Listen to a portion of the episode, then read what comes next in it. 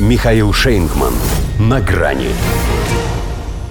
Фигвамы на стене рисуют. Польша и Германия начинают раздел имущества. ТЧК.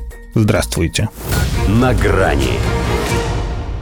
Ведь никто им не скажет, девочки, не ссорьтесь. Всем даже в радость за этим понаблюдать. Какое-никакое разнообразие. А их американская пчеломатка и вовсе похотливо потирает свои шаловливые лапки.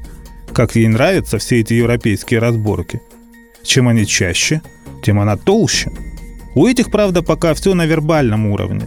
Но стадия слова за слово неминуемо приближается к этапу более весомых аргументов по столу. Во времена Оны того, что они уже друг другу наговорили, вполне хватило бы для объявления войны. Польша вдруг осмелела настолько, что решила затребовать у Германии триллион триста миллиардов долларов репараций за Вторую мировую. И не так, как бывало ради красного словца, а со всеми юридическими атрибутами. С резолюцией Сейма, с официальной нотой, с высокопоставленными угрозами довести дело до конца. В ответ канцлер Олаф Шольц намекнул на пересмотр послевоенных границ. Хитро так, но прозрачно, мол, не хотел бы, чтобы кто-то рылся в книгах по истории ради проведения ревизионистских изменений. И как это понимать? Потребовали в Варшаве объяснений. Так понять его надежда царь не мудрено. Они кемскую волость требуют. В смысле, часть Западной Пруссии, Силезии, Восточные Померания с Бранденбургом, Гданьск и Щецин в девичестве Данцик и Штеттин. В общем, со всеми остановками.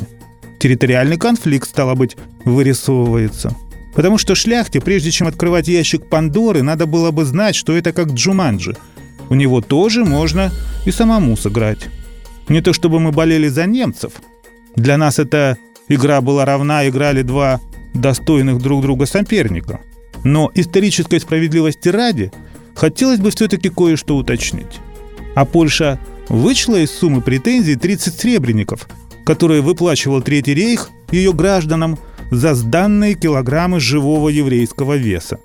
Или она решила воспользоваться моментом уже на правах любимой жены дядюшки Сэма.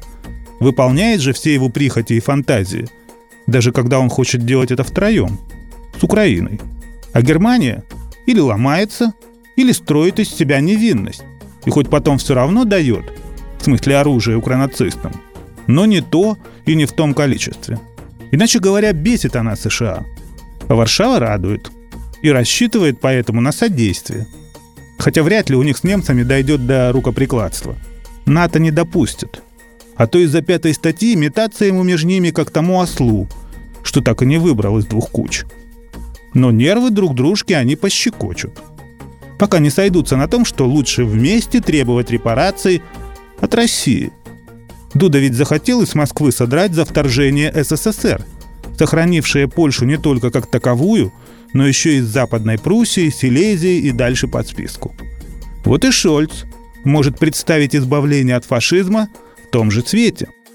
Ну, до Берлина мы еще дойдем. А что касается Польши, то тут все совсем просто – как ответил Сталин Черчиллю на замечание относительно того, что Львов никогда не был русским городом, а Варшава-то была. До свидания. На грани с Михаилом Шейнгманом.